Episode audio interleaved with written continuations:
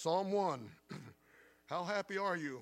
You may think that's a crazy question, but you know, feeling better has become more important to us than finding God, said one man. Are most people happy? Well, one man said he was the author of, of, of, of, a book called Are You Happy? And he reports that according to expert opinion, perhaps only 20% of Americans are happy. How sad. This is really a sad one. Six weeks before he died, a reporter asked Elvis Presley, Elvis, when you first started playing music, you said you wanted to be rich, you wanted to be famous and happy. Are you happy? His reply I'm lonely as hell. Money won't buy happiness, but it will pay the salaries of a large research staff to study the problem. This psalm actually sets the pace for the entire book of Psalms. It only has six verses, so it's pretty important, really. Uh, simply stated, this describes and, and contrasts the way of those who trust God and those who choose not to trust God. That's what this psalm is all about, of six verses.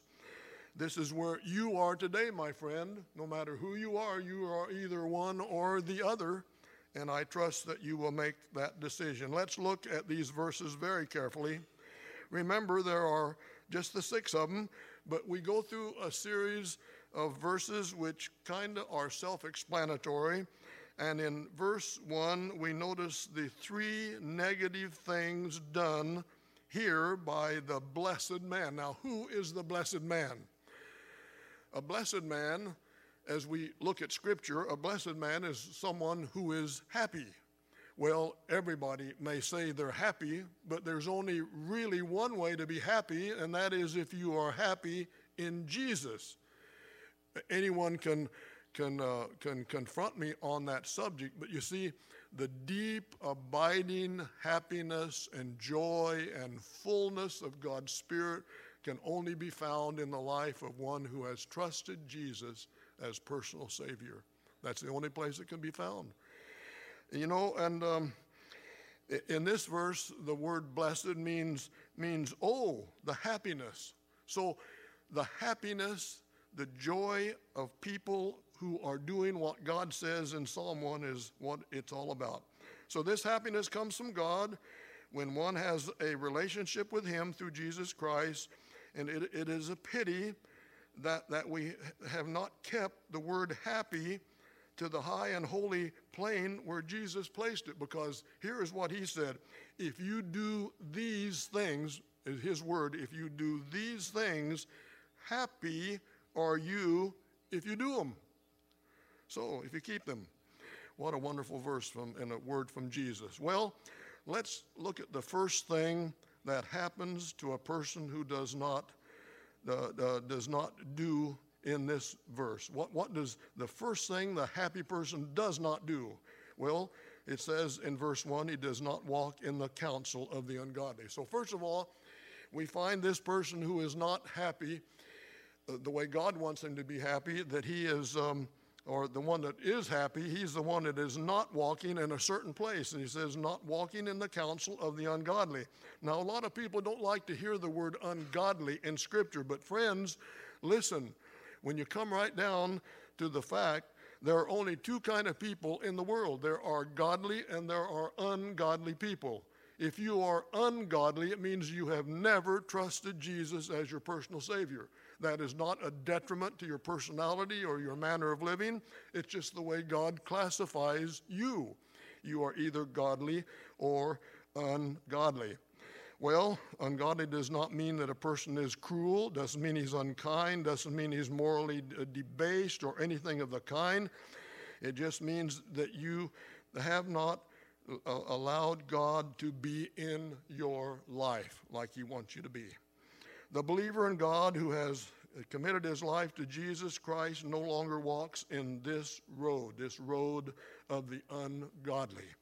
A lot of people, you see, even as believers, they let their minds wander and walk in the road of the ungodly.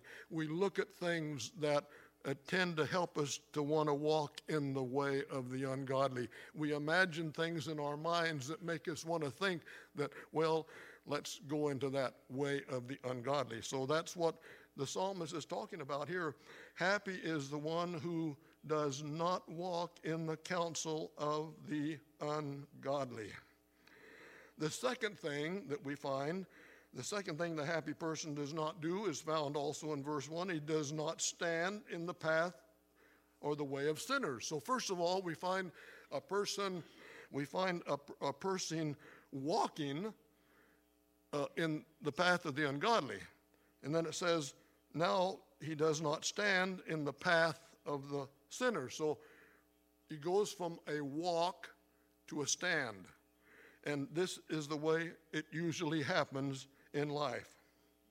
Sinners is another synonym for the word ungodly in this, in this phrase that we, he does not stand in the path of sinners. Uh, he, does not, he does not feel comfortable there. He does not stop long enough to be identified as one who loathes or, or toys, loiters or toiters, toys with the, with the idea of the world. So this person uh, is happiest because he is not he is not standing in this pathway. Well, it's a it's a very uh, beautiful psalm. When you choose this way, you are happy. Happiness then becomes the internal, the internal path of your life that is not dependent on what goes on around you. A lot of times we say that happiness, for the world, happiness is usually a product of what happens around you and it makes you happy. For the believer in Jesus, happiness is what goes on inside your heart and life, and that is what makes you happy. That is the happiness we're talking about today. it's really wonderful. The world, the world, I'm, the world says I'm happy because of what happens around me, what I just said, and of course the, the Christian says I'm happy because of what I got inside. Now there is a third thing that happens when a person uh, is happy and where he's going or what he's doing. So the third thing the happy person does not do, this is negative, he does not sit in the seat of the scornful. So look at that. He started out walking, then he stood, now he is sitting. What a shame. That is the downward progression of those who allow the world to take over, and that's where you land up. You walked innocently, then you stood as more of a, more of a participator or you were observing and then all of a sudden you sit down in the middle of all of it and you're guilty because there you are. But the happy man doesn't do any of these. He does not, he does not uh, uh, sit in the seat of the scornful. The seat of the scornful. Uh, Dr. Spurgeon said, the seat of the scornful, the scorner may be very, uh, very uh, lofty, but it is very near to the gate of hell. Let us feel, let us flee from it, for it shall soon be empty, and destruction shall swallow up the man who sits therein. So, thank God, the happy man does not sit in the seat of the scornful.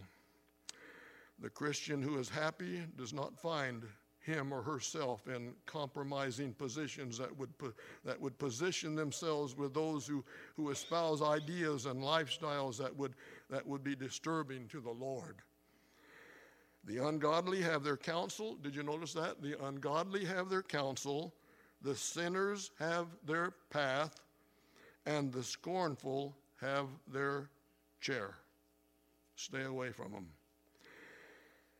There is only one way that you, as a believer, can get near these three things by walking or standing or sitting in these places. There's only one place that we are allowed as believers, and here it is. Jesus gave it in Matthew 5 16. You'll be surprised. Let your light, Christian, so shine before men who are in this walk and stand and sit position situations. Let your light so shine before men that they may see your good works and glorify your Father in heaven. That is our responsibility as believers to let our light so shine, the light of Jesus, to those around us, that they will see our Heavenly Father and want to glorify Him. Are you doing that, Christian? I pray that you are. That's our role in life, to live for Jesus. Christians, beware. Don't be deluded, deceived, or baited into walking or standing and sitting in the wrong places. If you are in this roadway, get out and have the joy of the Lord once again in your life. The devil is very clever. He first gets you to walk in the wrong place. That's what he wants you to do. Then he wants you to stand in the wrong place. And then he wants you to sit in the wrong place. It gets worse each step. Each step you take without Jesus takes you in the wrong direction. Don't go there without him. In verse 2, we have an interesting thing. There are two ways that the Lord, through the psalmist David, said that we could handle the Word of God. We've already talked about now this terrible verse 1 about the, the, the, awful things that can happen if you're in the wrong place. But now in, in verse 2, notice the two ways that he handled the Word of God. First of all, he says, But his delight is in the law of the Lord. In other words, the happy person does not do what it says in verse 1, but his delight is in the Word of God. I hope, my friend, your delight is in the Word of God. I hope the Word of God is so precious to you that you would not think of going a day without it. Um, it's like Jeremiah said, Thy words, that your words were found, and I did eat them, and they became the joy and the rejoicing of my heart. That's what God's word meant to him. That's what it should mean to us as well. So, what does it mean to delight in the Word of God? Have you ever given it a thought? What does it mean to delight? Well, it's interesting that every precious thing in life is hidden in such a way that it, it, it, it's a reward to the diligent, a prize to the earnest, but a disappointment to the slothful soul. And I'll give you some illustrations. All of nature is this way. It's all, it, that's the way it's built. It's kind of amazing. It's, a, it's a raid against the lounger and against the lazy person. Nature is. How? Well, a nut. A nut is hidden within a shell. Boy, you ought to go down to Brazil and see. If you, if you ever, I don't think any of you have ever seen a Brazil nut tree. They, live, they were in our backyard. I mean, many many, many back in the jungle, but they're, they're 100 feet tall. And the Brazil nut comes in a great big pod like this. And the men have to be so careful when they harvest them because if it falls on their head, they are dead because it's heavy. Inside the pod is another horribly hard shell that you could not even penetrate it without an instrument. And then inside of this hard shell, there are the, the, the, number of nuts that God puts in there, and each one of them has a real hard shell. And I only encountered one man in all of my life who could take one on his hand and hit it against something and break open that nut. But he did. All the rest of us have to use a special thing just to get into it. So, that's the way God hides these special, these special things. They're all hidden. They're, it's really kind of wonderful. So that's the nut. What about the pearl? The pearl. Yeah, the pearl and the oyster. Boy, oh boy, really something in the, in the ocean waves. And gold is imprisoned in the bosom of the mountain, there deep in the soil. And, and the, the gem is found only after you cr- crush the rock, and there it is, the gem. The very soil that we walk on gives its harvest as reward to the laboring farmer. He works that soil and then it produces something very special. Meditation is that same way, dear friends. Henry Ford said it this way cut your own wood and you'll warm yourself twice. So not only, not only did he say delight in the word, but he said meditate I don't know if it's true or not. I've been told the word meditate is the same word that the farmer uses or could use for the cow who chooses cud. Maybe, I don't know if it's true or not. But it makes good sense because because the cow is bringing up the material from one of those stomachs and chewing it over, right? Well, that's what we're supposed to do with God's Word. We're supposed to take it into our lives and kind of chew it and, and enjoy it the second time and the third time, whatever. Uh, wonderful. Meditate means to read and think and analyze and ponder and keep in, in, in, in, consciously and constantly in our thoughts. It means that the Bible and its message becomes a part of our thinking day by day, day and night. The Bible is the greatest book in the world, the only book that is living. Spurgeon, Dr. Spurgeon was in a great, huge cathedral in Europe one time, and he went in to test the acoustics. And as he tested the acoustics, he went to the, I don't think they had any microphones in those days, he had a powerful voice, and he he just quoted John 3:16 for God so loved the world that he gave his only begotten son that whoever believes in him should not perish but have everlasting life. And that was his test of the acoustics of the building. After a while, a man came down the aisle and said, uh, Sir, did you have something you said publicly here in the, in the meeting? He said, Yeah, I, I, I read, I quoted John 3.16. The man said, I heard that verse and I need Jesus. And I didn't know that he would save my soul, but believe on the Lord Jesus Christ and thou shalt be saved. For God so loved the world that he gave his only begotten Son. And that dear man hearing Spurgeon's voice, the only one in that huge tabernacle, came forward and received Jesus as his personal Savior. That's all it takes. You just know that you are a sinner, and you know that if you don't change, you're going to go to hell, my dear friend. All you have to do is come to Jesus, and he will save you. What a blessed one he is. Northeast Brazil, where we used to work, Raleigh would know this man. Pastor Ribamar was the, was the Bible voice and pastor of, the, of our radio program called the, the Voz da Biblia, the voice of the Bible. Miguel, you understood that, didn't you? And, um, you know, Ribamar preached faithfully the Word of God. And it went out through the auspices of the Transworld Radio all over the world in a, a little town in northeast Brazil, in Rio Grande do Norte. There was a, a little guy turned on his radio and he heard Pastor Ribamar preaching the gospel. And right there in his home, on his shortwave radio, he heard the message of Jesus and was wonderfully saved. He heard about the seminary later on, I was director of, and he came to seminary, and Raleigh's name is Severino. He received the Lord as his Savior, came to school, and trained for the ministry, and was a pastor the power of the Word of God. It's so wonderful, folks. In verse 3, there are four things that liken this person to a tree. Did you see that?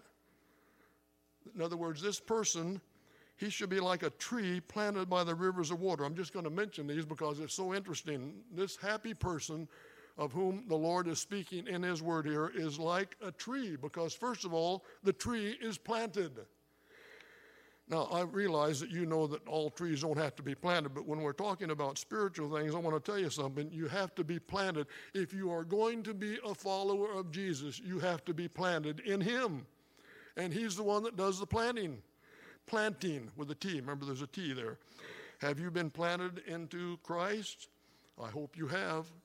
If you have trusted Him as your personal Savior, you are planted in Him. The second thing I notice this tree is fruitful. Yeah, it bears fruit. This means that things happen in, in a in, in, in, your life when Jesus is there. This means that, that your character is produced. This means that the fruit of the Spirit is, is produced in you. So it's planted, it's fruitful, and look at the next thing it's refreshing. His leaf also will not wither. Isn't that beautiful? This is a picture of the believer in Christ. refreshing, refreshing to see a believer in Jesus that functions the way God wants us to function.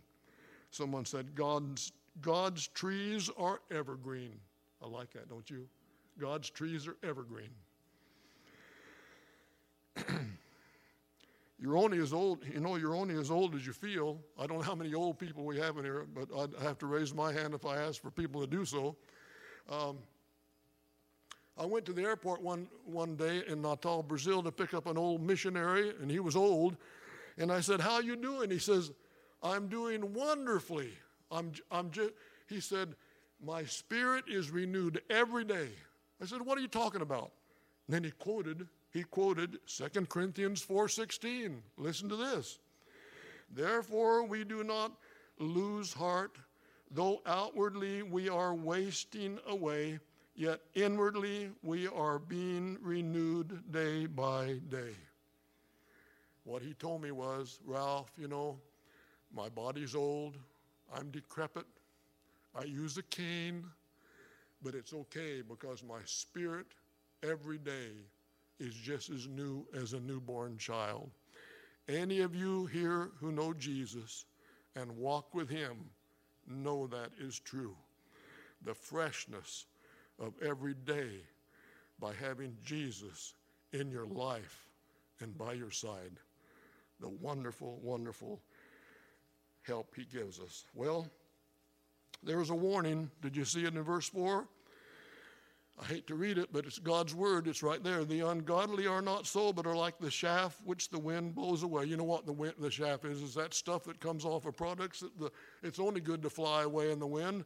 And there it goes. Uh, the, the ungodly are not Christians. The ungodly are, are like this chaff, the, the husk of corn or other seed separated by the winnowing or the threshing. And the wind blows it away easily. It is unstable, no foundation, no security, no certainty of, of where it will be found. And this is a picture, sadly to say, this is a picture of the lost without Jesus. Oh, how sad it is. Verse 5 gives us something about uh, two different things. The ungodly shall not stand in the judgment. Now, a lot of people read that and say, Hallelujah, I'm not going to have to go to judgment because that's what it says. The ungodly shall not stand in the judgment. It doesn't mean that, my friend.